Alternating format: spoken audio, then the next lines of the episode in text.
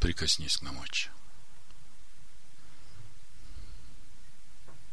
Раскрой наше сердце. Помоги нам приблизиться к Тебе.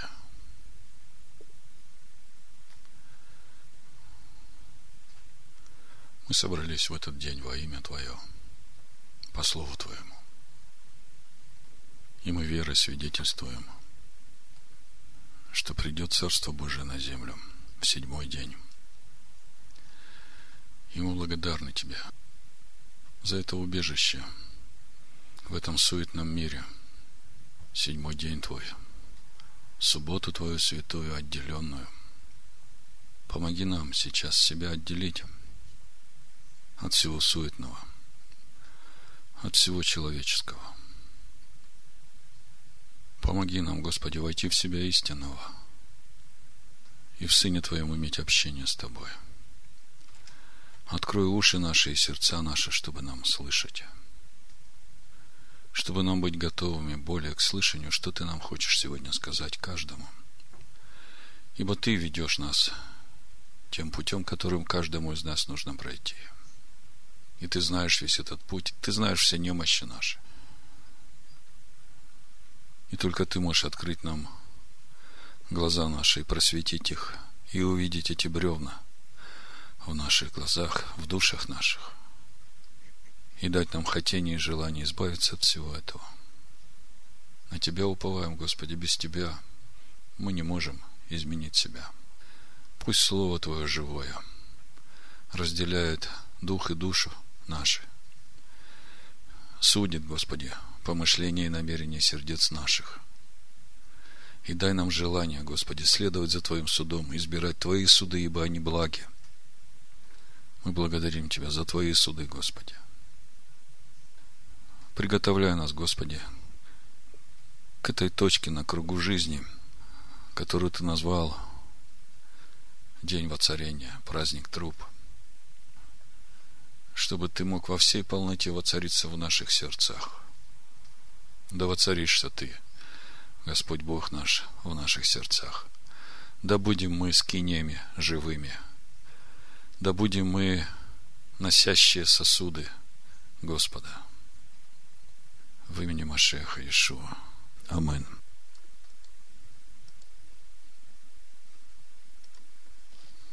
Итак, у нас сегодня – Недельная глава Киты Ц. Когда пойдешь. И мы продолжаем познавать славу Бога в лице Амашеха Ишуа. Что является лицом, в принципе?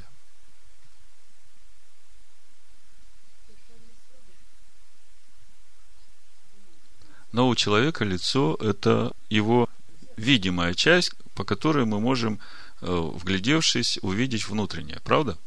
Лицо отображает э, суть человека. А что является лицом Ишуа Машеха?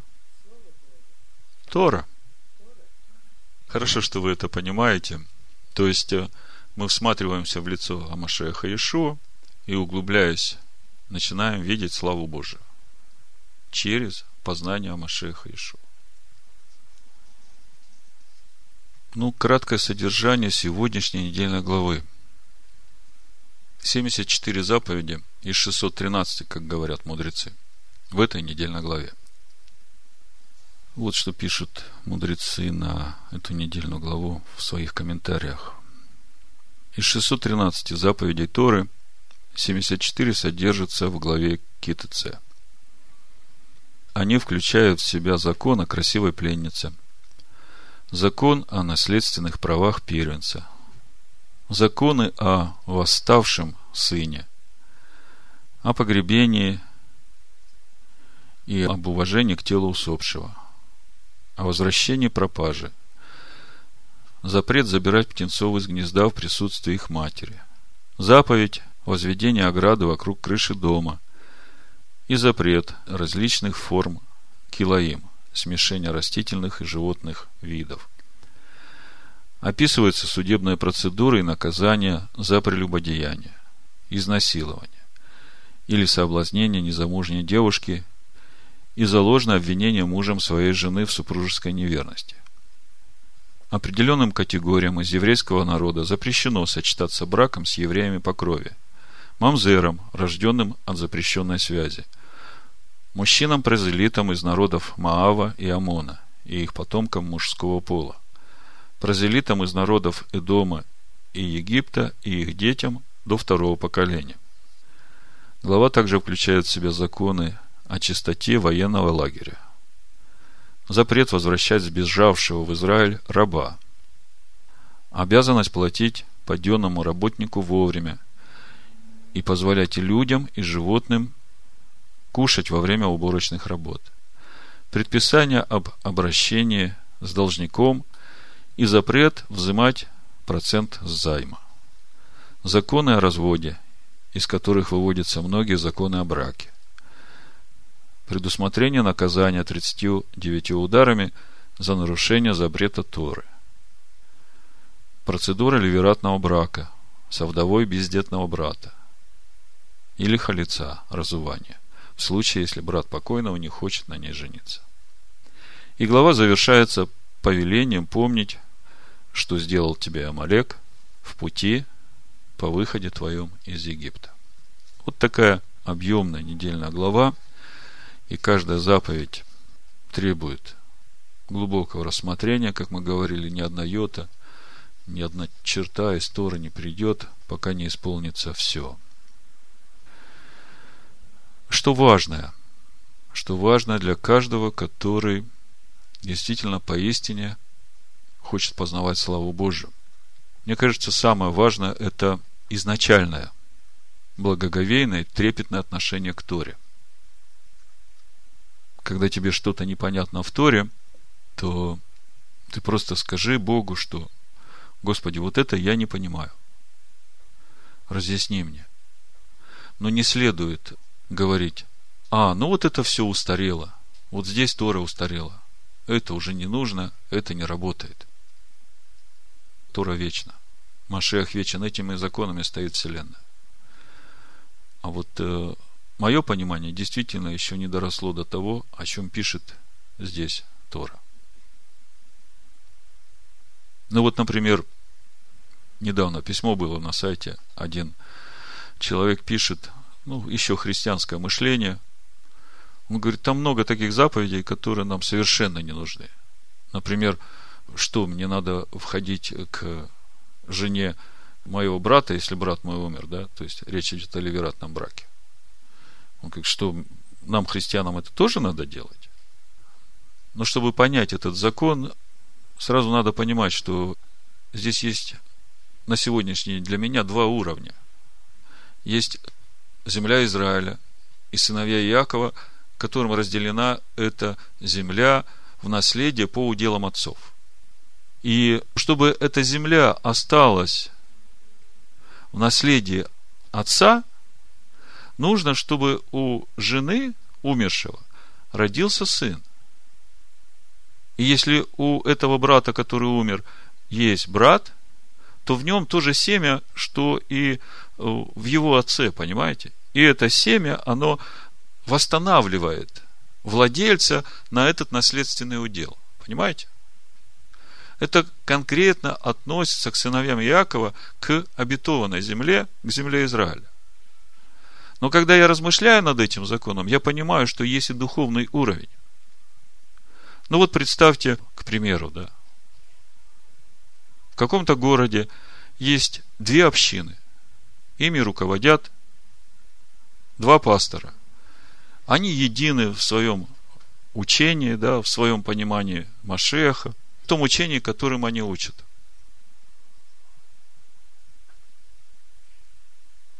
Ну, есть уровни, да. Вся община Машеха, она как жена Машеха, невеста, да. Он глава, община как жена. Машех ставит в каждой общине, Машех ставит пастора, да. И в этой общине пастор глава, община как жена, да. То есть, если в городе две одинаковых общины, я просто духовный э, смысл, то, как я вижу на сегодня – понимание вот этого ливератного брака, как он работает сейчас. Допустим, в одной из этих общин умирает пастор. Неважно, духовно или физически. Ответственность брата его, то есть того пастора, который руководит другой общиной, но они в одном учении. Ответственность брата восставить семя в этой общине. Чтобы там учитель, который придет и будет руководить этой общиной, чтобы он сохранил эту общину в наследии и в том учении, в котором она двигалась до этого. Понимаете? То есть, у каждого закона есть много уровней, и не надо думать, что, а, вот этот закон устарел, или этот закон у нас не работает. Просто мы этого не понимаем, Бог еще не открыл, да. Но поверьте, что ни одна йота, ни одна черта не уйдет из закона. Это второй момент. То есть, первый момент, это надо всегда, изначально, относиться с благоговением к Торе. Потому что это лицо Амашеха, Ишуа. Второй момент, не думать, что какая-то йота или черта устарела в Торе. Просто у нас нет еще откровения. И третий момент, э, что очень важно понимать, что Тора, сама по себе, вот Тора Моисея, она внутри себя содержит весь путь Господень. Вы согласны со мной? То есть именно там находится путь Господень. И вместе с тем мы читаем в Новом Завете, Павел говорит, что Тора дана по причине преступления. По причине преступления о чем это говорит? Это говорит о милости Бога к своему народу. Потому что, когда был заключен завет на горе Хариф, и были даны заповеди, то, согласно тому завету, который был заключен, всякое преступление против этой заповеди – это уже отпадение от завета. Понимаете? То есть, человек украл, все, он отпал от завета. Он нарушил одну заповедь, нарушил все. Человек нечаянно кого-то убил, конечно, мы знаем, что случайности не бывает. Все, он считается убийцей, отпадает от завета, да? Но, по милости Бога, чтобы во всякой вот такой ситуации, когда человек приступил завет, десятисловие, Бог дал множество заповедей, которые позволяют приступившему завет путем судов по этим заповедям вернуться на путь Господень, вернуться в заветные отношения со Всевышним. То есть, если вот с этой стороны посмотреть на то, что закон дан по причине преступления, то надо понимать, что это милость Бога к тем, которые уже приступили завет, для того, чтобы их вернуть снова в заветные отношения. Понимаете? Но по большому счету Вся Тора Моисея содержит в себе путь Господень. Помните, когда Авраам молился Богу, это в 15 главе книги Бытие, молился о наследнике. Во втором стихе Авраам говорит, «Владыка Господи, что ты дашь мне? Я остаюсь бездетным. Распорядитель в доме моем этот Элиазер из Дамаска. И сказал Авраам, вот ты не дал мне потомство, и вот домочадец мой, наследник мой. И было слово Господа к нему, и сказано, не будет он твоим наследником, но тот, кто произойдет из чресел твоих, будет твоим наследником. И вывел его вон и сказал, посмотри на небо и сосчитай звезды, если ты сможешь счесть их. И сказал ему, столько будет у тебя потомков. Авраам поверил Господу, и он менил ему это в праведность. Ну, это мы уже подробно разбирали. Дальше. Вот оно, то, о чем я хотел сейчас вам сказать. И сказал ему, я Господь, который вывел тебя из Ура Халдейского, чтобы дать тебе землю сию во владение. И вот восьмой стих. Он сказал, Владыка Господи, почему мне знать, что я буду владеть ею? В шестом стихе Авраам поверил Господу, и это вменилось ему в праведность. Казалось бы, все вопросы уже сняты, да? А в восьмом стихе Авраам задает такой вопрос. А почему мне узнать, что я буду владеть ею? Казалось бы, просто когда текст читаешь, не понимаешь, что там происходит. То поверил, то сомневается. Так поверил или не поверил. Но речь здесь о другом. Когда Авраам поверил Господу, то речь идет о том, что Авраам доверил себя всего Господу и сказал, Господи, вот я, лепи меня. Да? Это так, если коротко. Я весь твой. А Бог ему говорит, смотри, сколько у тебя потомков будет. И ты и твои потомки наследуют эту землю. И Авраам понимает, что эту землю наследуют не плотские потомки Авраама, а духовные, такие же, как Авраам, который поверил Господу, и эта вера вменилась ему в праведность. Вы понимаете, чувствуете разницу, да? Одно дело родиться по плоти от Авраама, да? А другое дело родиться по плоти от Авраама и быть духовным последователем Авраама. Точно так же себя доверить Господу во всем.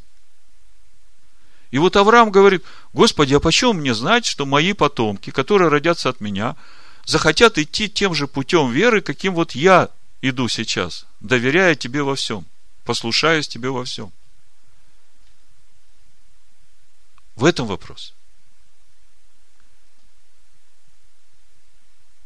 И есть традиционные комментарии, которые говорят, что в этот момент Авраам просил Бога позволить ему записать все заповеди, всю Тору, вот которую мы сейчас читаем, записать для своих потомков.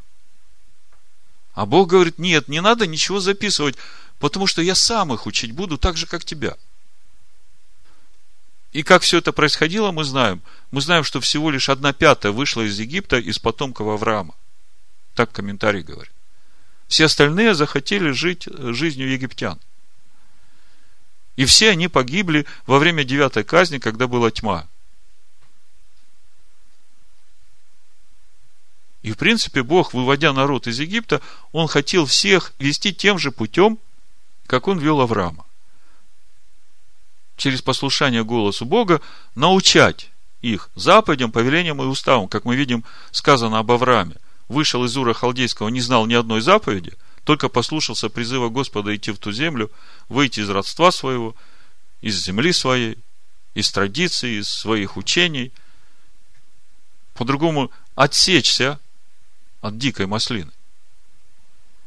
И идти в ту землю, куда Бог зовет, в то наследие, которое сейчас мы называем наследием Иакова, как в Торе написано. И, в принципе, когда народ вышел из Египта, вот у пророка Еремея, мы же читали с вами, в 7 главе написано, в 22 стихе, «Ибо отцам вашим я не говорил и не давал им заповеди в тот день, в который я вывел их из земли египетской, о всесожжении и жертве. Но такую заповедь дал им, слушайтесь гласа моего, и я буду вашим Богом, и вы будете моим народом и ходите по всякому пути, который я заповедую вам, чтобы вам было хорошо. Это мы очень подробно с вами разбирали, я просто вам напоминаю, вы должны все это уже знать. В книге об этом тоже написано подробно. То есть речь идет о чем? Что все заповеди, все сожжения, которые Бог дал народу и служение в скине по образу, это стало следствием преступлений, которые допустили сыновья Иакова.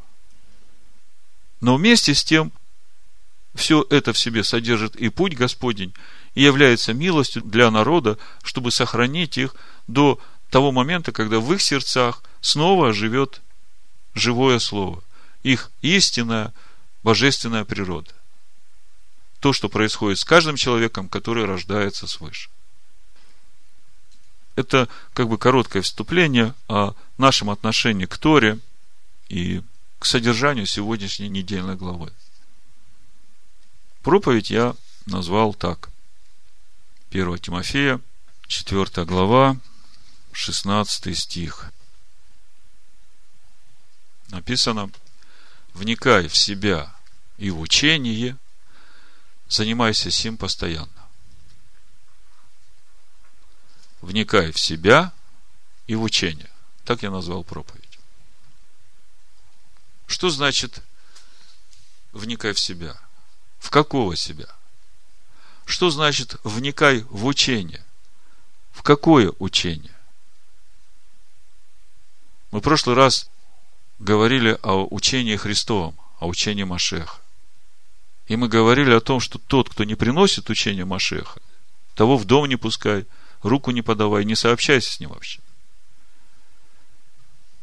Так что же является учением Машеха? В прошлый раз мы уже говорили об этом. Когда я пришел домой, мне как бы Господь дал еще два места Писания. Мне хотелось бы добавить к этим размышлениям. Потому что сегодняшний христианин, который отделен от Торы Моисея, читает только Новый Завет, он будет говорить, что вот учение Христово – это Новый Завет. И нужно ему аргументированно объяснить, что учение Христово – это Тора Моисея, а Новый Завет – это учение Иешуа, как применять учение Христова. Как жить по учению Христова, научает нас именно учение Ишуа и апостолов. Откроем второе послание Иоанна. Я хочу связать учение Христова с Торой еще немножко, дать аргументов. Второе послание соборное святого апостола Иоанна, 9 стих. «Всякий приступающий учение Христова, то есть учение Машеха, заметьте, написано учение Машеха, видите, не учение Иешуа, а Машеха, не учение Иешуа, а просто учение Христова, учение Машеха. Хочу, чтобы вы на это обратили внимание. И не пребывающий в нем не имеет Бога. Пребывающий в учении Христовом, в учении Машеха, имеет и Отца, и Сына. И мы в прошлый раз об этом подробно говорили. Я просто еще раз хочу несколько слов об учении Христовом дать аргументов. Давайте откроем 1 Коринфянам 10 главу. С 1 по 4 стих вы хорошо знаете.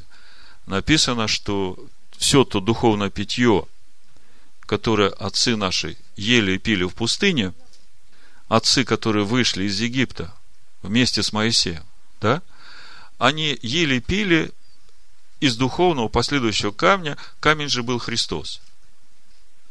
То есть Тора Моисея, как мы говорим, текла из Машеха.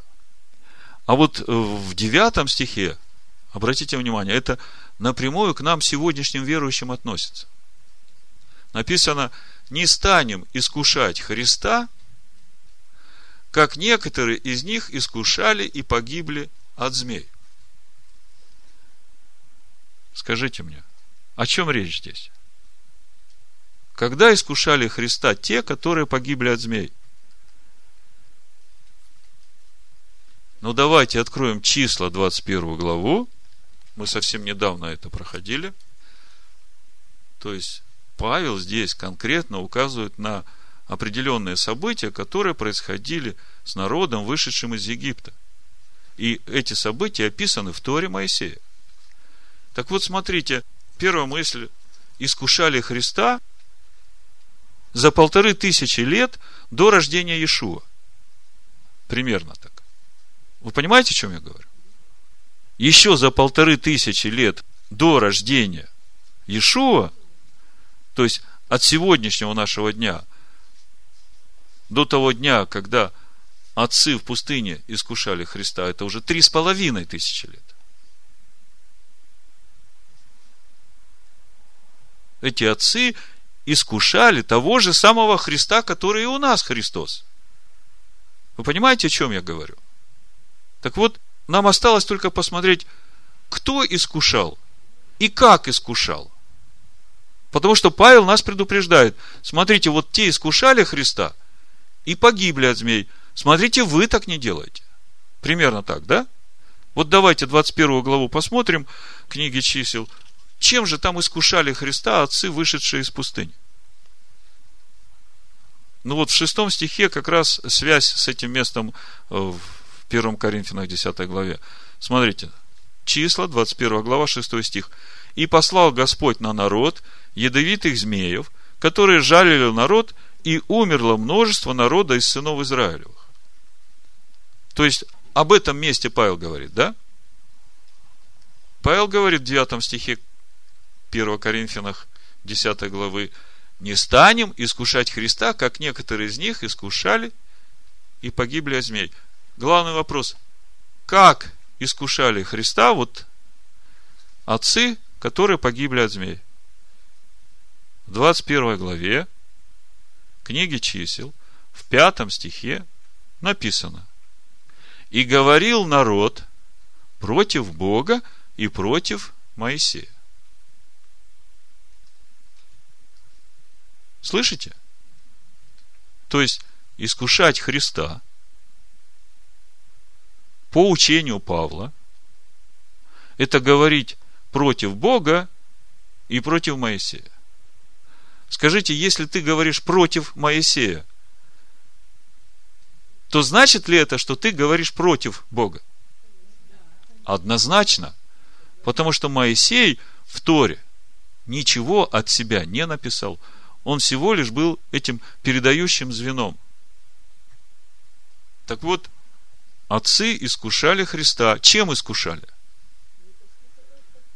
Тем, что говорили против Моисея. Тем, что отвергали Моисея и Бога.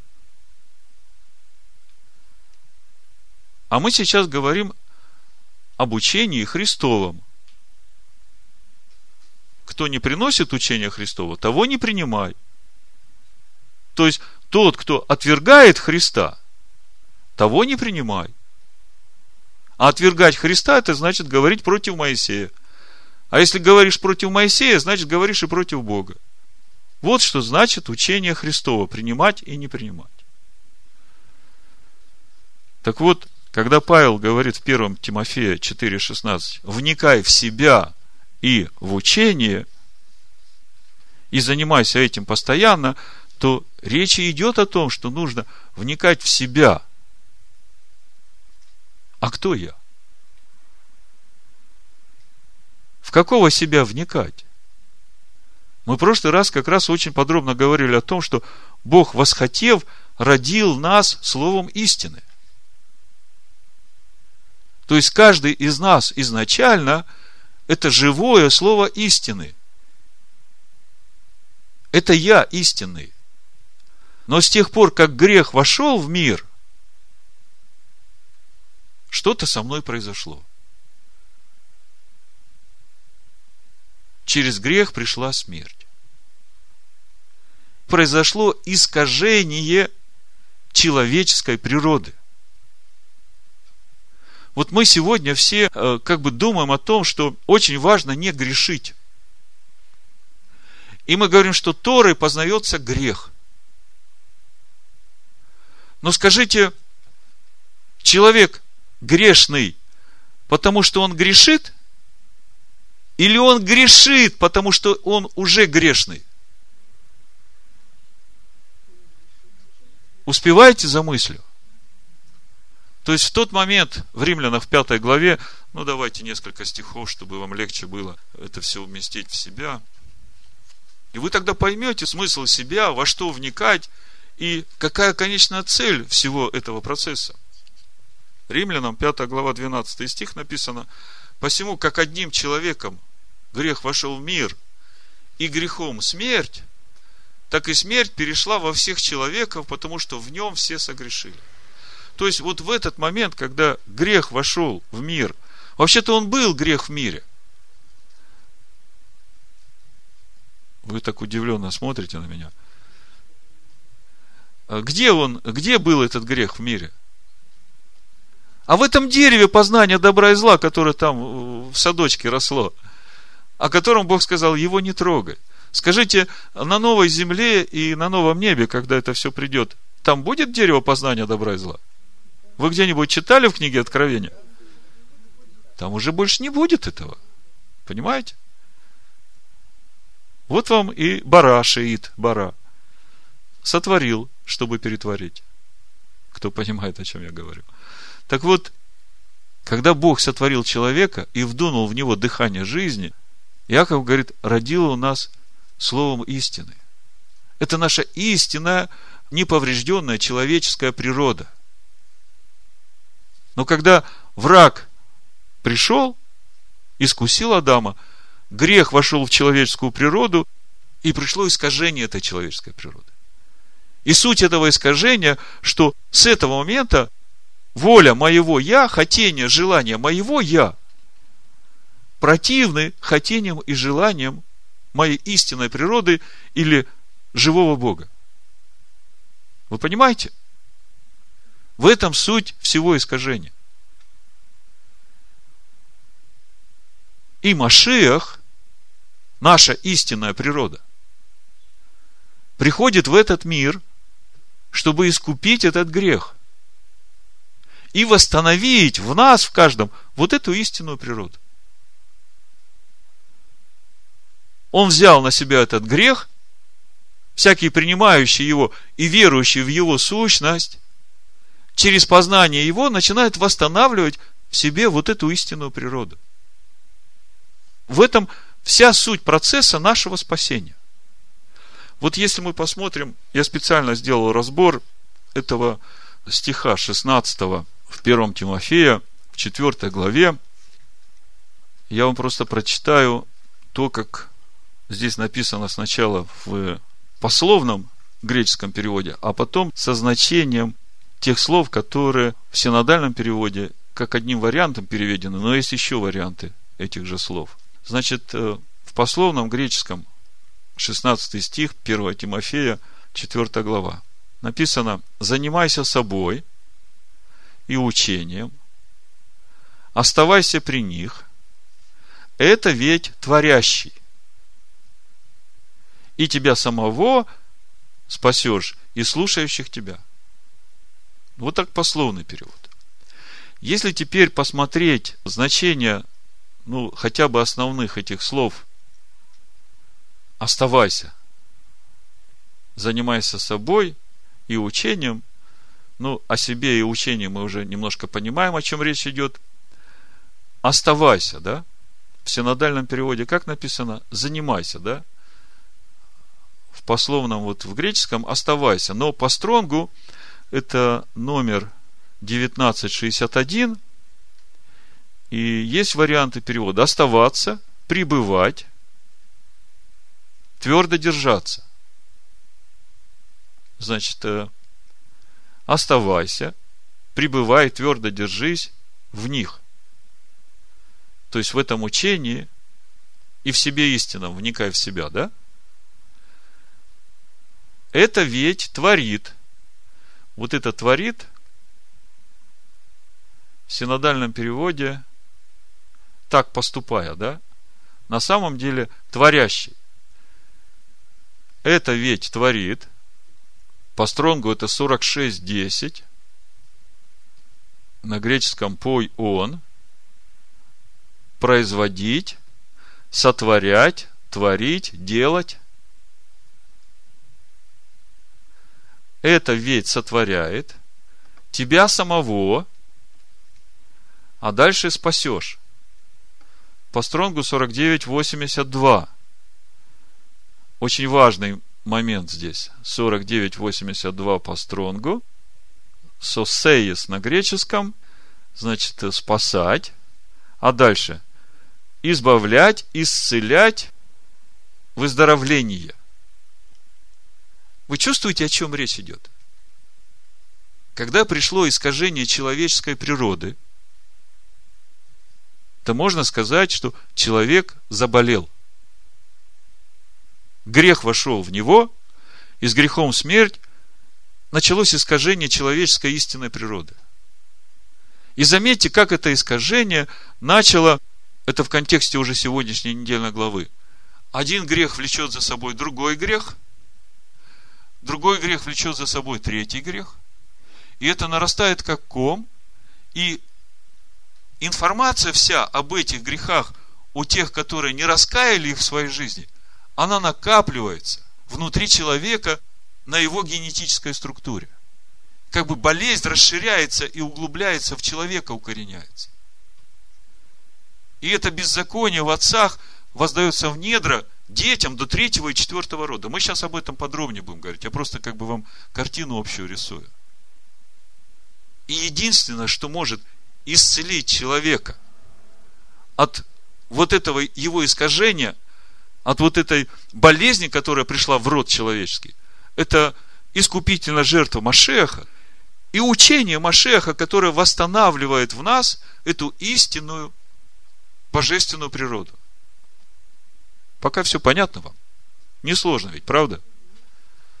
Хотя я многое говорю, но в принципе несложно ведь, правда? Так вот, если прочитать 1 Тимофея 4,16, вот со значением этих слов, которые я вам перевел, то смотрите, какой стих. Значит, занимайся собой и учением. Оставайся, пребывай в них, твердо держись за них. Это ведь сотворяет тебя самого выздоравливающим, исцеленным, спасенным. Понимаете? И тех, слушающих тебя.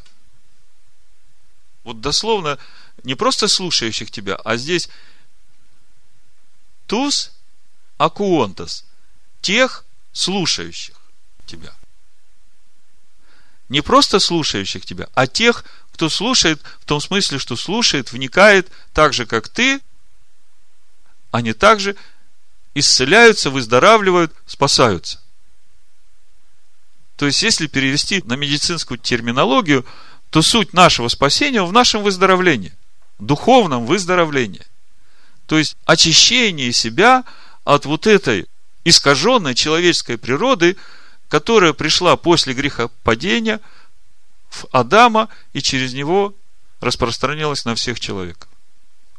Понимаете? Это без всяких доктрин, теологии, просто простые смыслы Писания, я бы так сказал. И вот проповедь я назвал так, вникай в себя и в учение. И вот сегодня мы будем вникать в себя и в учение через заповедь Торы о красивой пленнице и о буйном сыне. Мы будем вникать в себя, увидим, как это все происходит. Увидим, что говорит Тора обо всем этом. И в конце возьмем власть в свои руки, которая дана нам в Машехе Иешуа, и сила этой власти и учением провозгласим исцеление нашей истинной человеческой природы, восстановление нашей истинной человеческой природы. Это как бы вся схема нашего сегодняшнего разговора. Поэтому я говорю, устраивайтесь поудобней, конец будет хороший. Значит, историю о красивой пленнице вы все знаете. Открываю второзаконие, 21 главу, буду читать с 10 стиха. Когда выйдешь на войну против врагов твоих, и Господь Бог твой предаст их в руки твои, и возьмешь их в плен. Наверное, буду сразу комментировать, поскольку трудно будет потом возвращаться обратно. Значит, обратите внимание, написано, когда выйдешь ты войной на врагов твоих, я читаю из Раши, и отдаст его Бог, всесильный твой, в руки твои. Мудрецы комментируют, на первый взгляд кажется, что в предложении допущена грамматическая ошибка. Вначале сказано о врагах во множественном числе, врагов твоих, а затем в единственном отдаст его, то есть одного врага выйдешь воевать против врагов твоих, а потом, а Бог отдаст этого врага его в твои руки. В Торе каждая деталь выверена с абсолютной точностью. Каждая деталь имеет и свой скрытый смысл, находящийся за пределами простого понимания текста. Так и приведенный отрывок в прямом смысле говорит об обычной войне, но в подтексте имеется намек на войну, проходящую в душе каждого человека. Равин Штейнзальц на этот стих дает такой комментарий. Твои самые злые враги – это твои собственные греховные помыслы. В прошлый шаббат мы говорили, что наши самые главные враги – это похоть плоти, похоть очей и гордость житейская. Это вот суть той искаженной природы, я бы сказал, не суть, а проявление вот той греховной природы. К сути мы придем сейчас чуть-чуть позже. Это и будет э, сегодня главный наш враг, с которым мы будем разбираться. Штейнзерс продолжает. И Тора говорит о непрекращающейся войне со злом в самом себе. Если ты намереваешься самостоятельно с ним справиться, то знай, что шансы на победу невелики. Однако стоит лишь тебе искренне захотеть избавиться от него, когда выйдешь ты на войну против врагов твоих, он цитирует стих, можешь быть уверен в том, что отдаст их Бог в руки твои. как сказано, тому, кто желает очиститься, помогают с небес. Мы все время, говоря об очищении, думали о наших каждодневных этих грехах, которые мы совершаем. Я сегодня вам предлагаю смотреть глубже. Когда мы говорим об очищении, нужно смотреть на очищение своей души от всего, что не является истинной твоей природой. Потому что именно это заставляет тебя грешить. Мы грешники. Не потому, что мы грешим. Вот я тут согрешил, вот тут согрешил. Ой, какой я грешный. Смотрите глубже. Мы грешим, потому что в нас есть грех. В нас искажена наша истинная человеческая природа. И Бог хочет исцелить нас от этого искажения. Послав своего Сына, живое Слово в наши сердца. И Штейнзальц пишет, что если ты будешь сам пытаться исправить самого себя, это бесполезно. Ты не сможешь сам себя исправить. Но если ты просто выйдешь на войну против себя, искаженного вот этого себя, вот этой твоей сути, которая все время противится воле Бога. Это же не ты. Это та болезнь, которая в тебя вошла с согрешением Адама. Так слово говорит, что ты только выйди на эту войну, а Бог твоего врага отдаст тебе, и ты победишь его. То есть от тебя требуется захотеть выйти на эту войну, противостать. А Бог отдаст тебе этого врага. Он победит. И мы это знаем. Мы знаем, что Сын Бога пришел в этот мир и победил уже этого врага. И живя в нас, мы уже имеем эту победу. Нам просто нужно научиться пользоваться этой победой. Продолжаем вникать в себя.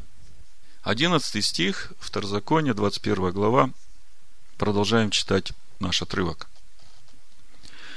Значит, вышел на войну, победил врага, врага победил, да? Когда выйдешь на войну против врагов твоих, и Господь, Бог твой, предаст их в руки твои, и возьмешь их в плен. Победил врагов, взял пленников.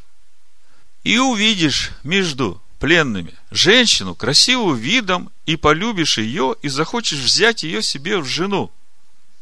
Здесь начало трагедии. Послушайте, врага победил, а его жену хочешь взять себе в жену. Вы представляете, какая здесь бомба? Помните, 1 э, Коринфянам 6.16 Павел пишет, не знаете ли, что совокупляющийся с блудницей становится одно тело с нею? Как сказано, два будут одна плоть. Совокупляющийся с женой врага кем станет? Одной плотью с женой врага врагом.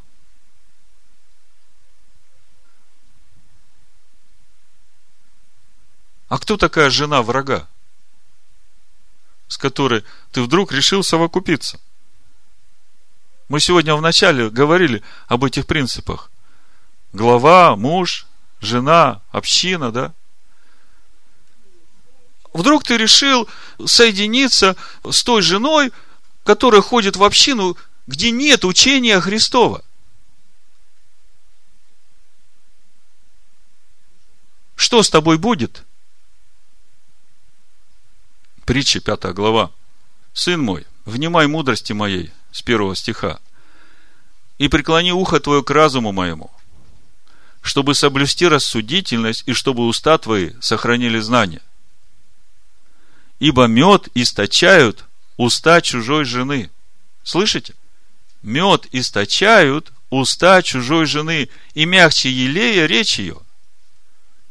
Она тебе будет говорить все такое сладкое, что ты вообще других учителей больше не захочешь.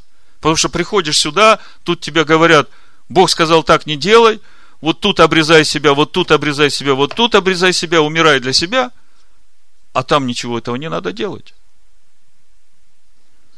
Какой закон? Какая Тора Моисея? Иисус все это отменил. Иисус все за тебя уже сделал, ты уже на небесах. Мед источают уста чужой жены. Мягче елея речь ее. Но последствия от нее горьки, как полынь. Остры, как меч обоюдоострый. Ноги ее не сходят к смерти. Стопы ее достигают преисподней. Вот она куда приведет тебя. Пойдешь по ее следам.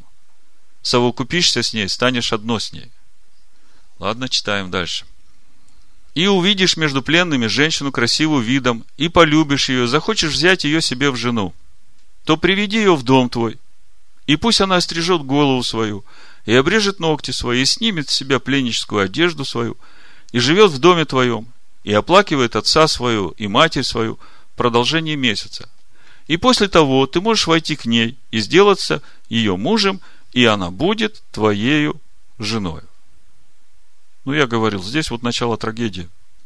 Ты пошел на войну против врагов твоих, Бог дал тебе победу, а теперь ты ввел в дом жену твоего врага и совокупился с ней. И она уже твоя жена, а ты уже стал одно с женой врага. Сразу возникает вопрос. Почему Бог просто не запретил брать себе в жену жену врага? Как вы думаете? Пусть этот вопрос пока останется в размышлениях, потом я дам ответ. Почему? Здесь есть два уровня ответа на этот вопрос. Физический и духовный. Читаем дальше, 14 стих. Если же она после не понравится тебе, то отпусти ее, куда она захочет, но не продавай ее за серебро и не обращай ее в рабство, потому что ты смирил ее. 15 стих. Если у кого будут две жены, одна любимая, а другая нелюбимая, и как любимая, так и нелюбимая родят ему сыновей, и первенцем будет сын нелюбимой, то при разделе сыновьям своим имения своего он не может сыну жены любимой дать первенство перед первородным сыном нелюбимой. Все по справедливости.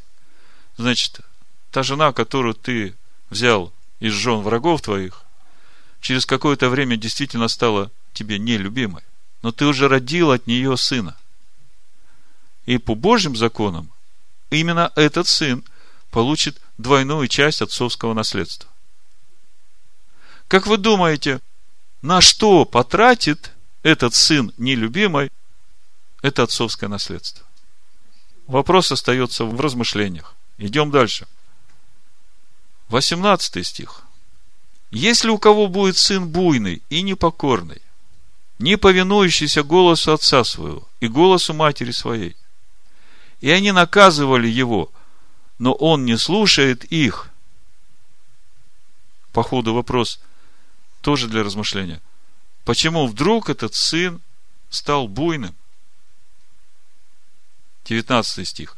То отец его и мать его пусть возьмут его и приведут его к старейшинам города своего и к воротам своего места пребывания и скажут старейшинам города своего, сей сын наш буин и непокорен, не слушает слов наших, мот и пьяница.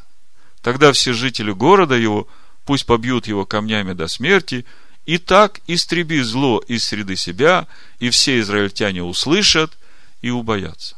Главный вопрос сегодняшнего нашего разговора. Кто виновен в том, что сын стал непокорным, и его за это побили камнями?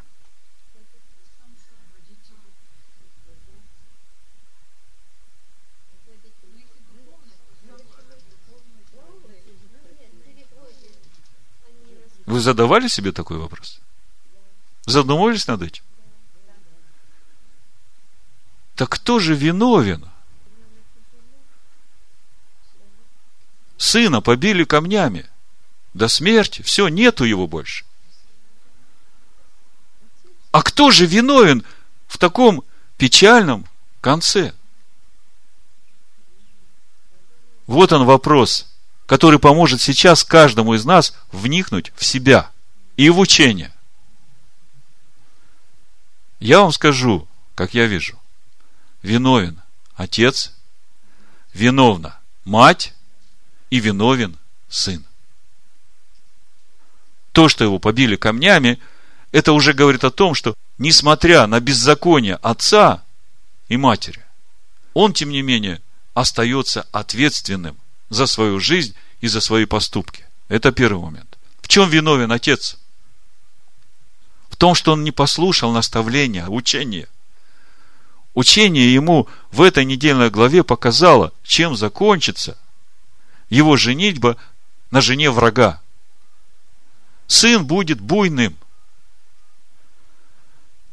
Вы знаете, что Авессалом, сын Давида, который восстал на своего отца, он был сыном именно от женщины Маахи, которую Давид взял как пленницу на войне и женился на ней по всем законам Торы, как написано вот в этой недельной главе. И в конечном итоге, когда Давид согрешил с Версавией, пришел пророк и сказал, Бог воздвигнет зло на тебя самого из твоего дома. И Авессалом восстал на своего отца. Значит, отец виноват, потому что не вникнул в учение. В чем мать виновата?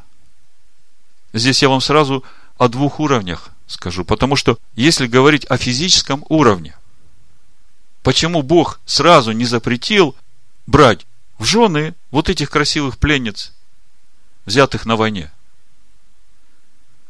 Речь идет о душах человеческих. И если это жена, которая была женой врага, если она, как Руфь, откажется от своего народа, от своих богов, и всем сердцем прилепится к народу своего мужа и к Богу своего мужа, и станет одно в учении с мужем, то тогда такие браки называются браки, совершенные во имя небес. То тогда сын, родившийся бы у этой пары, никогда не был бы буйным. Потому что жена посвятила себя в веру своего мужа. А если жена не посвятила себя? Если она просто из страха, да, вот Почитаю вам комментарии мудрецов. Здесь более ясно написано, чтобы мне не усложнять. Значит, мудрецы Торы говорят, что посредством этой заповеди Бог освобождал из среды других народов души, которым предназначалось присоединиться к еврейскому народу. То есть ответ, почему Бог однозначно не запретил брать жену врага себе в жену. Это шанс для любой жены врага войти в общество израильское. Мы, язычники, входим в эту же самую категорию. И чтобы наши дети достигли Царства Небес, нам действительно нужно войти в это учение. Я как бы уже вперед прыгаю. Если, исполняя заповедь о ведении войны, солдат желал жениться на некой женщине, и его чувства остались все так же сильны даже после исполнения всех условий, то это знак, что данная женщина предназначена ему для обращения в еврейство.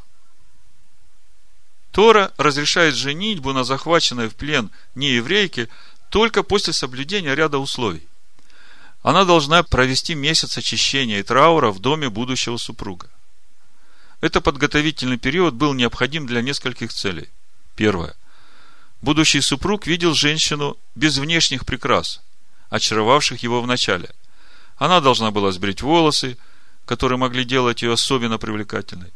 Она должна отращивать была свои ногти до тех пор, пока они не станут выглядеть уродливо. Она меняет наряды одежды на траурное одеяние. Возможно, наблюдая в течение месяца за такой женщиной, лишенной внешних атрибутов красоты, в противовес ухоженным и счастливым еврейским женщинам, мужчина даже не пожелает стать ее мужем. В то же время этот месяц помогает не еврейке приспособиться к новым условиям жизни. Рыдание и скорбь по поводу расставания с родителями и своим народом помогают ей утешиться, и она начинает привыкать к своему будущему супругу и его дому. Третье. Ей также дается время на то, чтобы отделить себя от идолов, которым она привыкла служить. Тем самым она подготавливает себя к обращению ибо может вступить в брак после того, как станет геерет, новообращенный. То есть, в течение месяца она должна принять решение, будет ли она входить в веру своего мужа. Да? Но этот шаг она может сделать по двум причинам. Потому что она действительно хочет войти в эту веру, возлюбив Бога Авраама, Ицхака, Якова. Или она просто делает это из страха, чтобы ее не убили. Понимаете? Если она желает обратиться и соблюдать все заповеди в первый месяц, то ее принимают. Тем не менее, будущий муж должен ждать еще два месяца. Затем он может жениться на этой женщине, и она приобретает те же права, что и еврейка от рождения.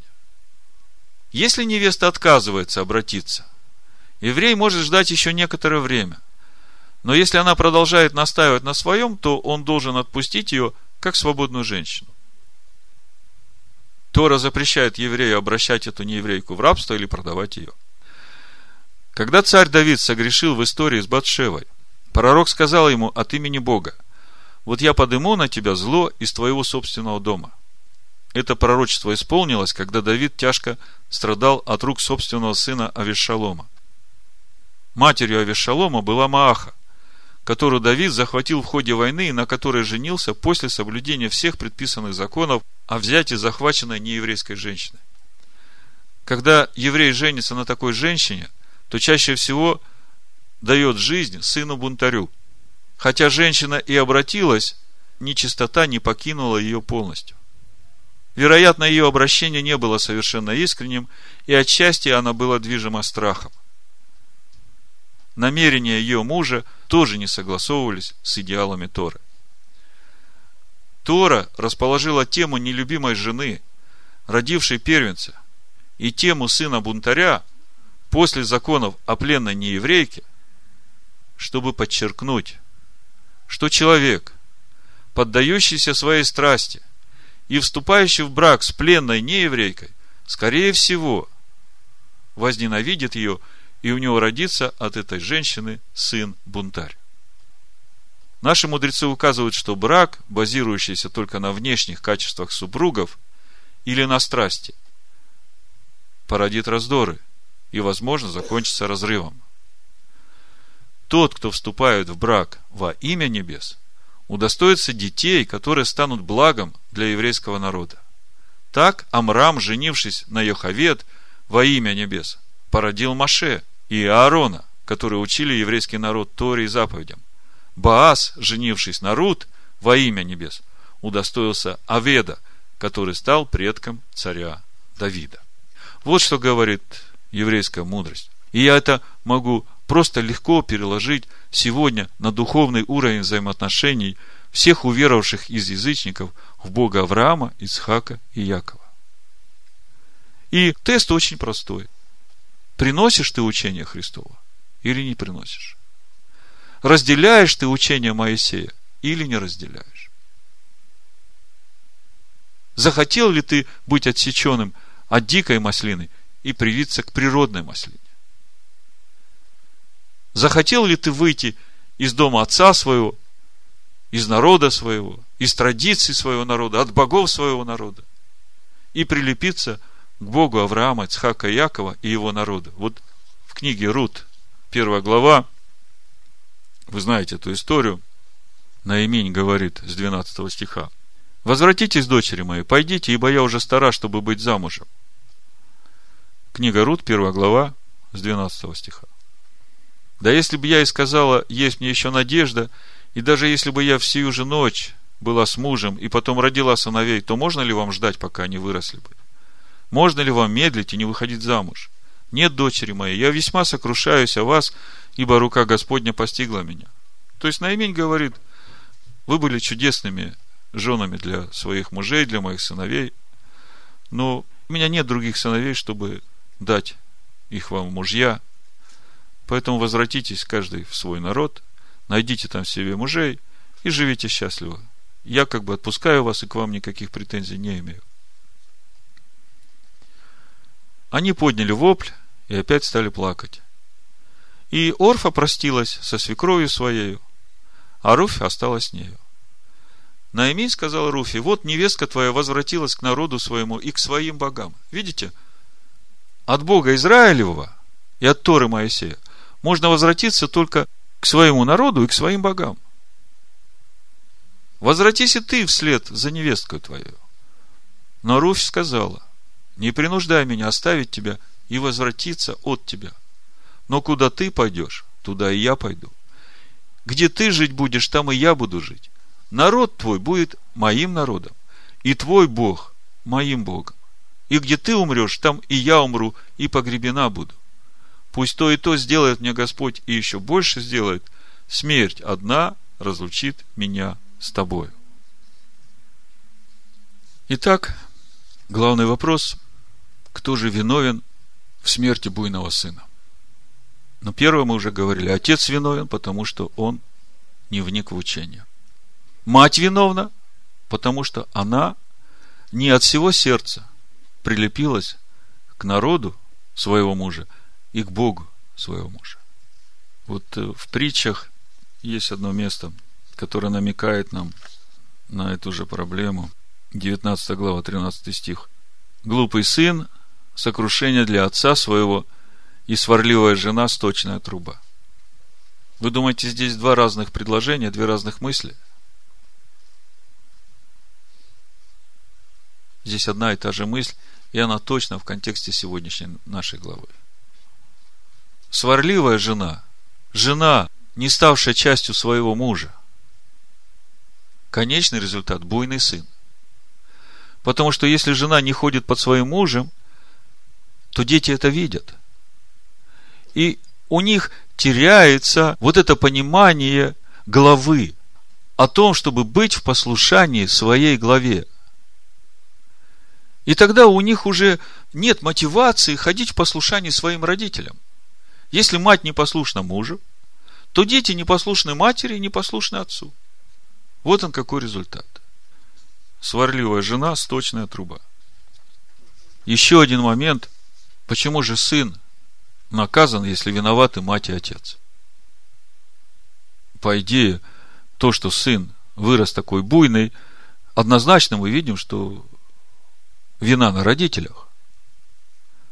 Но тем не менее, по Торе убивают сына. Вопрос, что Тора несправедливо судит? Или что-то нам Тора через это хочет сказать? Скажите, что хочет нам Тора сказать вот через вот этот результат, что сына побили камнями буйного? Первый главный вывод, что какая бы наследственность у сына не было, тем не менее, он по-любому ответственен за свои поступки перед Богом. Помните, когда Адам согрешил, и грех уже вошел в его сыновей, Бог говорит Каину, у дверей сердца твоего грех лежит, но ты господствуй над ним – то есть мы видим, что независимо от того, какая бы у нас наследственность не была, какое бы количество беззакония у нас не было, какие бы неправильные поступки сделали наши отцы, в конечном итоге каждый будет отвечать за свои поступки. Вот в этой же недельной главе, смотрите, в 24 главе, 16 стихом, Второзакония 24, 16, написано, отцы не должны быть наказываемы смертью за детей. И дети не должны быть наказываемы смертью за отцов. Каждый должен быть наказываем смертью за свое преступление. О чем здесь речь идет? Если отец совершает смертный грех, то сына за это не убивают. Убивают именно отца. Если смертный грех совершает сын, как бы отец не был виновен, убивают сына. Почему? Потому что смертная казнь для совершившего такое преступление – это еще одна возможность для этого человека искупить совершенное. Понимаете? Это не наказание, это милость, как искупление совершенного греха, чтобы эта душа достигла вечной жизни. Так вот, по-любому, смертью не наказываются отцы за детей и дети за отцов. Первый момент. Речь идет о смертной казни. Теперь слушайте, что дальше Тора говорит. Исход 20 глава с 1 по 6 стих. Все вы знаете. Написано, «И изрек Бог все слова сии, говоря, «Я, Господь Бог твой, который вывел тебя из земли египетской, из дома рабства, да не будет у тебя других богов пред лицом моим. Не делай себе кумира и никакого изображения того, что на небе вверху и что на земле внизу, и что в воде ниже земли. Не поклоняйся ему, не служи им, ибо я, Господь Бог твой, Бог-ревнитель, наказывающий детей за вину отцов до третьего и четвертого рода, ненавидящих меня. То есть, при всем при этом, Тора говорит, что за беззаконие родителей будут расплачиваться дети до третьего и четвертого рода и творящий милость до тысячи родов, любящим меня и соблюдающим заповеди мои. Вот эта заповедь, творящий милость до тысячи родов, любящим меня и соблюдающим заповеди мои, для меня это как основание моей веры в том, что у моих детей все будет хорошо. Если посчитать от Адама, ну, грубо, да, 6 тысяч лет. 30 лет средняя продолжительность рода, да? Потом рождается уже следующий род. За 6 тысяч лет сколько родов прошло? 200 родов. Но если средняя продолжительность рода 20 лет, то тогда 300 родов. А тут написано до тысячи родов.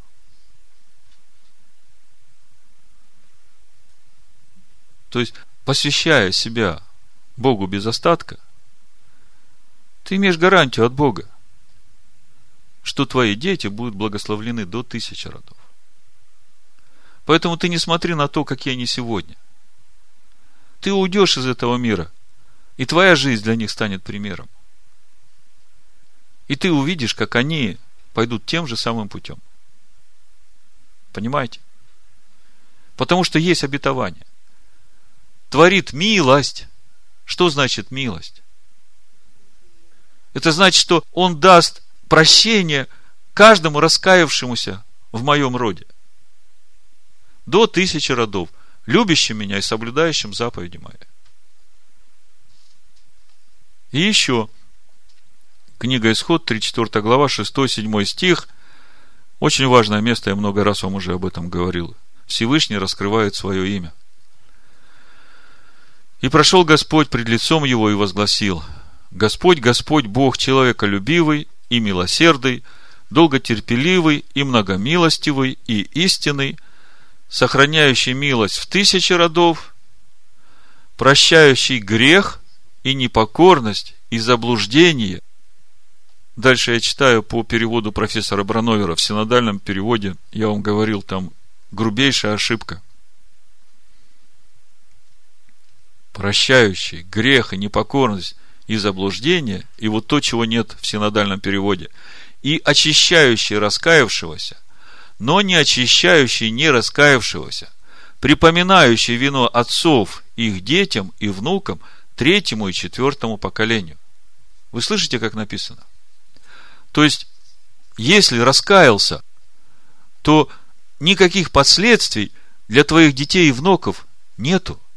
Он тебя очищает, и вот это беззаконие не становится наследием твоих детей. Если человек упорствует в своем грехе и не раскаивается, то это запечатляется на его внутренней сути, в его человеческой природе. Вот я сейчас прочитаю следующий стих, и вы поймете. Иеремия, 32 глава, 17 стих, вы увидите, как это работает. Каким образом неочищенные грехи родителей передаются детям и детям их детей то есть нераскаянные грехи. Каким образом это работает? Смотрите. Иеремия, 32 глава, 17 стих. «О Господи Боже, Ты сотворил небо и землю великою силою Твою и простертую мышцей. Для Тебя ничего нет невозможного. Ты являешь милость тысячам из-за беззакония отцов, воздаешь в недра детям их после них. Что значит воздаешь в недра? Это куда? Это вот в то семя, которое потом зачнет его ребенка. То есть, всякое беззаконие, всякий нераскаянный и неочищенный грех, он запечатлевается на ДНК человека. Многие люди, не понимая этого, удивляются, говорят, Бог ведь такой милостивый и добрый, а почему дети рождаются инвалидами? В чем они согрешили? Почему Бог так поступает? Нераскаянные и неочищенные грехи отцов воздаются в недра и становятся наследственной информацией рожденных детей. И это объясняет, почему рождаются дети с гомосексуальными наклонностями. Вот весь западный мир сейчас борется за права гомосексуалистов. Вот на России очень много сейчас нареканий за этот антигейский закон, который они приняли. И они думают, что они правы. Они же как бы беспокоятся о том, чтобы, если человек родился с такой генетической отклоненностью, да, то есть американские медики исследовали ДНК вот этих гомосексуалистов и говорят, что они уже родились с этим, мы не можем их виноватить за то, что они уже родились такими, поэтому э, любите их такими, какие они есть. Но они не понимают, что эти дети родились такими, потому что их отцы, деды и прадеды грешили этим грехом и не раскаялись в этом. Вы понимаете? И это беззаконие отцов теперь будет работать до третьего и четвертого рода. Но забегая вперед, я вам скажу, что это проклятие можно прервать в любой момент. Потому что сейчас у нас есть искупительная жертва Машеха и возрождение истинной природы в всяком человеке. И именно это позволяет человеку сбросить с себя это рабство и очистить себя от этой нечистоты. Вы понимаете? Очищающий раскаявшегося и не очищающий не раскаявшегося, припоминающий вину отцов и их детям. За беззаконие отцов воздаешь в недра детям их после них. То есть нераскаянные грехи остаются в человеке. И через недра, то есть через семя, передаются до четвертого рода. Вникая в сегодняшнюю недельную главу, мы говорили – что буйный сын был побит камнями. За что? Отец согрешил, мать согрешила, сын стал буйным, и его побили камнями. То есть, ответственность с буйного сына перед Богом в своем исправлении своей греховной природы, очищении себя от этой греховной природы не снимается. Поэтому сегодняшним гомосексуалистам мне хочется сказать, даже если вы родились с этими наклонностями, и это у вас на генетическом уровне, знайте, что это не чистота вашего рода. Но Бог сделал все для того, чтобы вы сегодня и сейчас смогли очистить свою природу, уверовав в Иешуа, взявшего на себя ваши грехи и разрушившего проклятие вашей жизни. Если вы начнете вникать в учение Христова, в учение Машеха, чтобы очистить себя от этой нечистоты. Ответственность с буйного сына перед Богом не снимается. В Новом Завете есть один эпизод, который говорит об этой же проблеме. И в этом эпизоде мы видим уже и саму проблему, и решение. Я сейчас подхожу э, к тому, что мы уже имеем сегодня, чтобы никто из вас сейчас не сидел таким унылым и озабоченным. Потому что каждый из нас в себе несет беззаконие своего рода. И как мы говорили, разрушение проклятий в нашей жизни через веру в Ишуа Машех не освобождает нас от того, чтобы нам проходить путь очищения себя от этой греховной природы. Это то же самое, как Бог выводил народ свой из Египта. Они были рабами в Египте фараону. Бог разрушил эту власть, вывел из Египта, и они уже не являются рабами фараона, они стали свободными. Бог наказал всех египетских богов. Но тем не менее, 40 лет народ ходил в пустыне для того, чтобы очистить себя от этой египетской природы. По сути, это прообраз того, через что Бог нас проводит сейчас. И весь смысл этого нашего пути, чтобы очистить нам себя от этой греховной природы, которая вошла в нас через Адама, когда он согрешил. Поэтому с сегодняшнего дня начинайте смотреть глубже в себя. Когда речь идет о нашем очищении. Речь идет не просто об очищении наших грехов, которые мы сделали. Потому что грехи – это следствие. А первопричина – это греховная наша природа, искаженная, больная наша природа. Но с тех пор, как мы уверовали в Ишуа Машеха, и Он вошел в наши сердца и оживотворил их, вот мы истинные, а все остальное – это уже не мы. Все остальное – это болезнь, которую мы должны победить, веруя в Слово и в силу, которая дана нам в Машехе. И по мере того, как Машех в нас растет, по мере этого исцеления в нас возрастает, спасение в нас возрастает, когда мы вникаем в себя и в учение, как мы читали в Тимофее.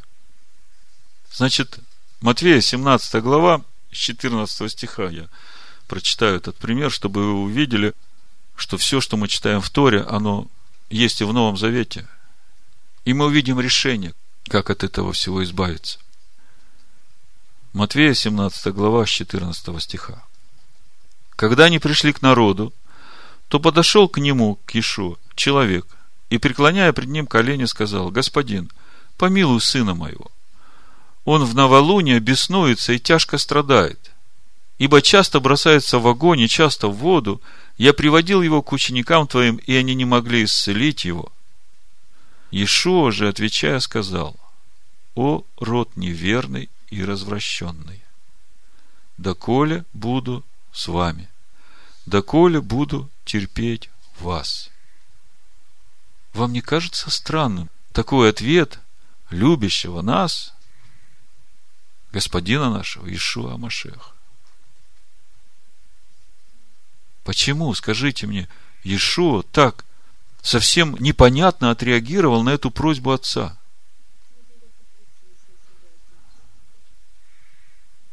О ком сказал Иешуа род неверный и развращенный? О сыне или об отце? То есть, отец приводит своего сына к Иешуа и говорит, знаешь, вот твои ученики не могут ничего сделать, не исцелили. Исцели ты.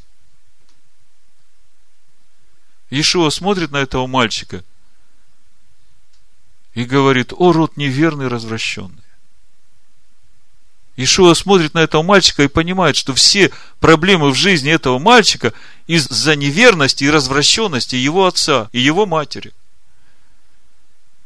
И тем не менее, Ишуа берет и исцеляет этого мальчика. Это очень мощное для нас учение, для того, чтобы сейчас, здесь, сегодня и в любой ситуации, где бы мы ни оказались, понимая все, что происходит в жизни каждого человека, во-первых, мы не судили бы его за то, как он живет сейчас. Но имея эту власть, которую мы имеем сейчас в Машеях Иешуа, мы можем дать исцеление этому человеку.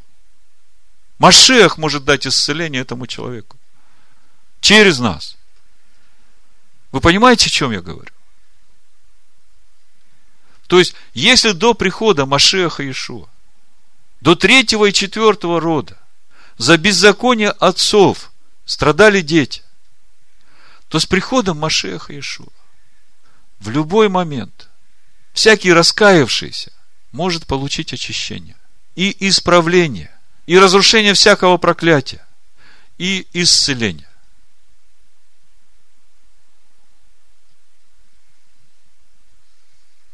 Другими словами, Бог послал своего Сына в этот мир, чтобы остановить уничтожение человечества.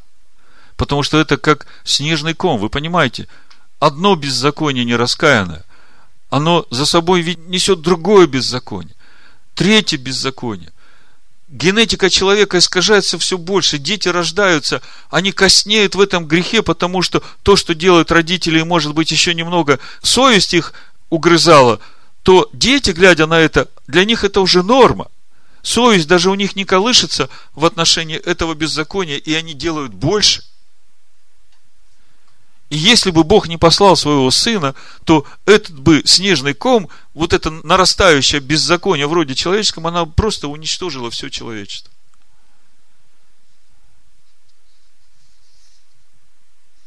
Но обычно, когда мы желаем исцеления, когда мы приходим молиться об исцелении, мы смотрим на это поверхностно. Мы как бы видим э, свою болячку или свою проблему здесь, и вот мы просим Бога, чтобы Бог вот как бы прилепил что-то сюда, чтобы это прошло. Скажите мне, действительно ли исцеление приходит снаружи? Или же исцеление приходит изнутри? Амен.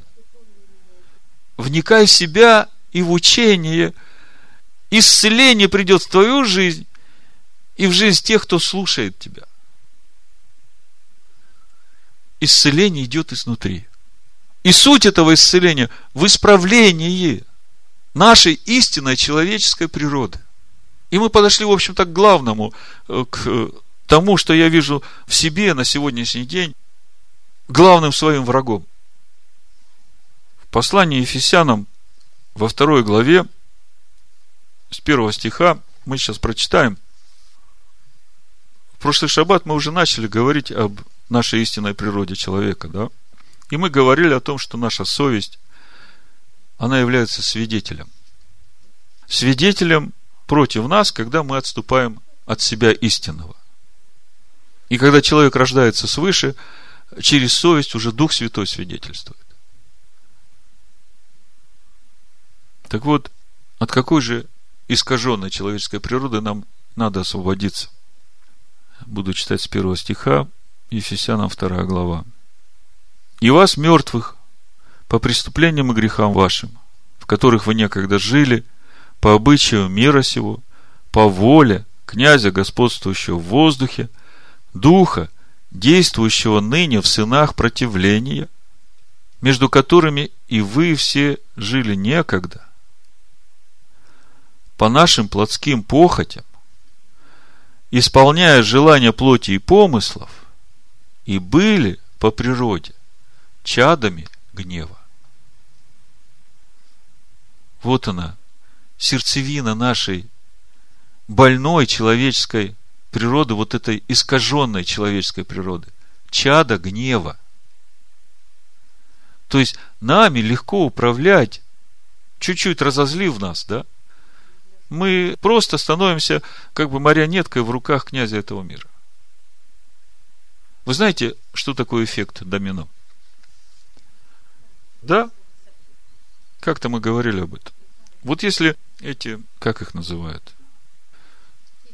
Фишки эти домино поставить в ряд друг за другом, ну, чтобы одна, падая, э, могла достать другую.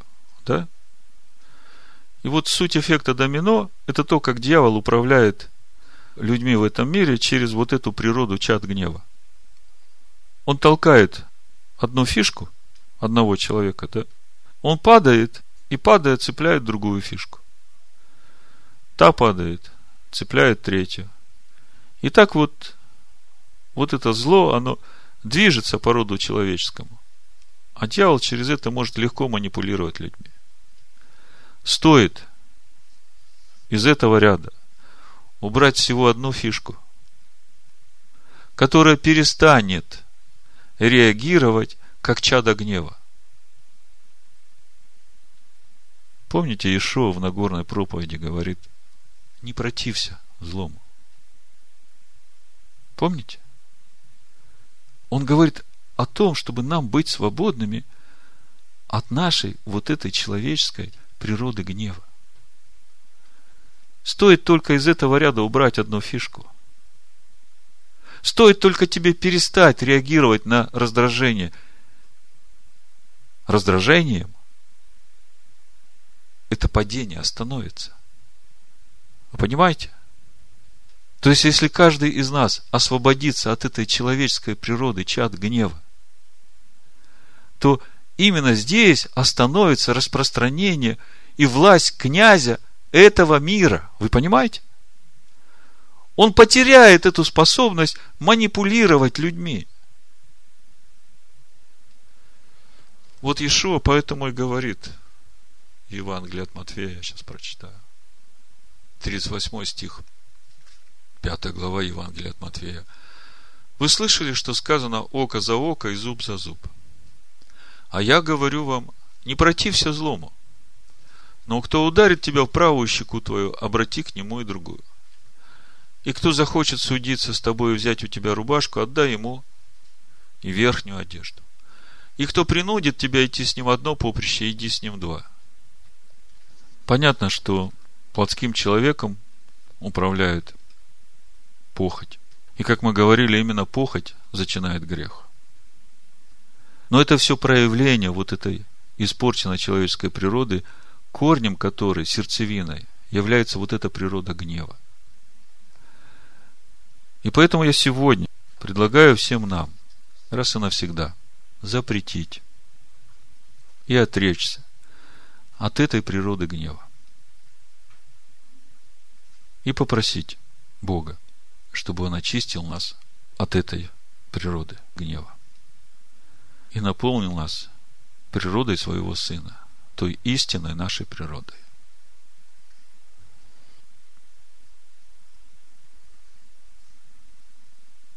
Давайте вместе помолимся. Отец, я благодарю Тебя за то, что Ты побеждаешь врагов моих. И сейчас я выхожу на войну по Слову Твоему против врага моего, этой природы, чада гнева. Я искренне раскаиваюсь в том, что я все еще даю место в себе этой природе чада гнева. И я прошу прощения у всех, кого я обидел этим грехом. И сейчас я отрекаюсь от этой природы чада гнева. И повелеваю духу гнева уйти из всех моих пределов во имя Амашеха Ишуа. И запрещаю ему приближаться к моим пределам. И я прошу Тебя сейчас, Господь Бог мой, очисти меня от этой природы и обнови мою природу по образу и подобию Сына Своего. И пусть с этим обновлением придет исцеление духа, души и тела, всякой болезни и немощи во мне. А я благодарю Тебя благодарю Тебя за то, что беззаконие моих отцов больше не имеет во мне власти и силы. Благодарю Тебя за Твоего Сына и славлю Тебя. Амин.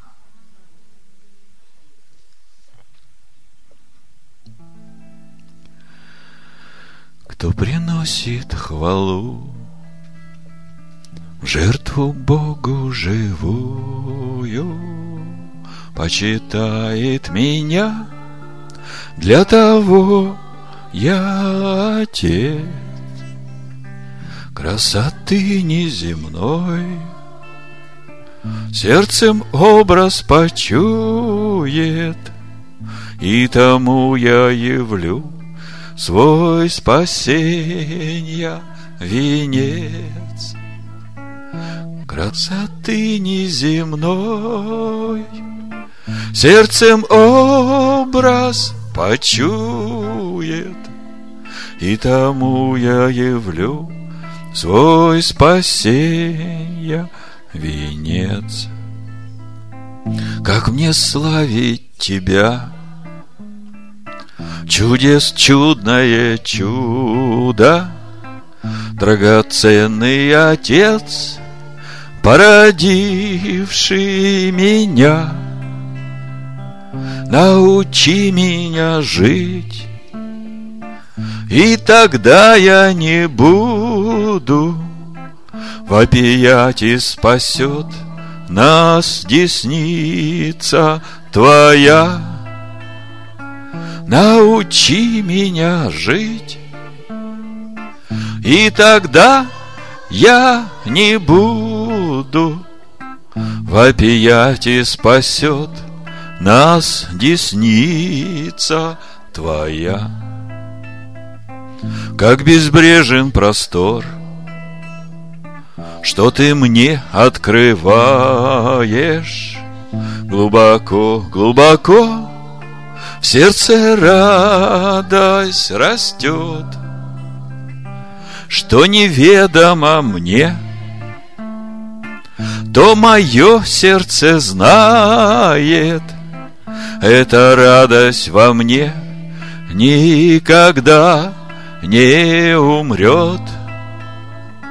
Что неведомо мне,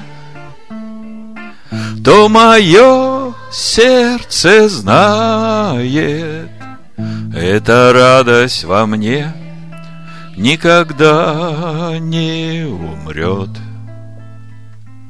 Ибо тот, кто из тьмы Повелел светить свету, Озарил сердце мне, Чтоб его я познал.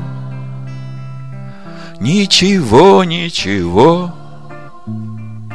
На земле этой нету Никаких нету тайн, Чтоб я сердцем не знал. Ничего, ничего На земле этой нету Никаких нету тайн, Чтоб я сердцем не знал. Многократно омой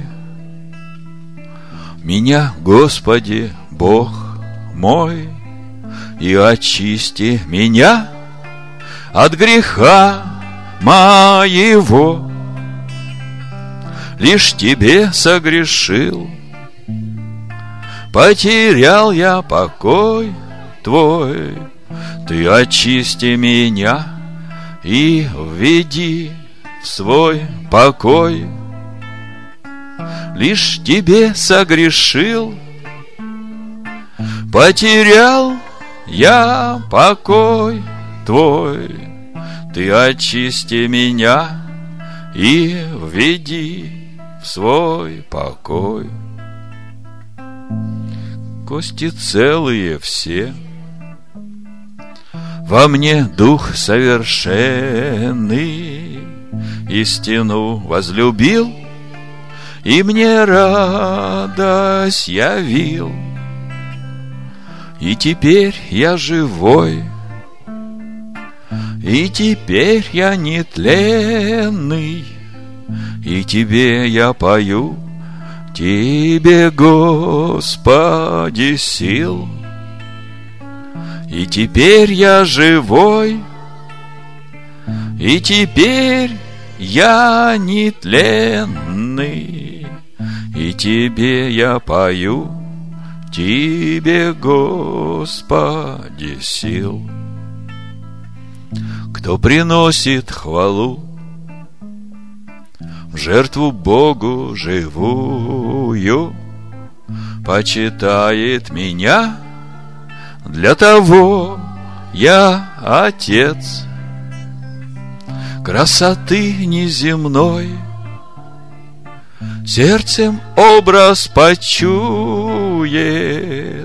И тому я явлю свой спасенья венец красоты неземной сердцем образ почует и тому я явлю свой спасенья венец.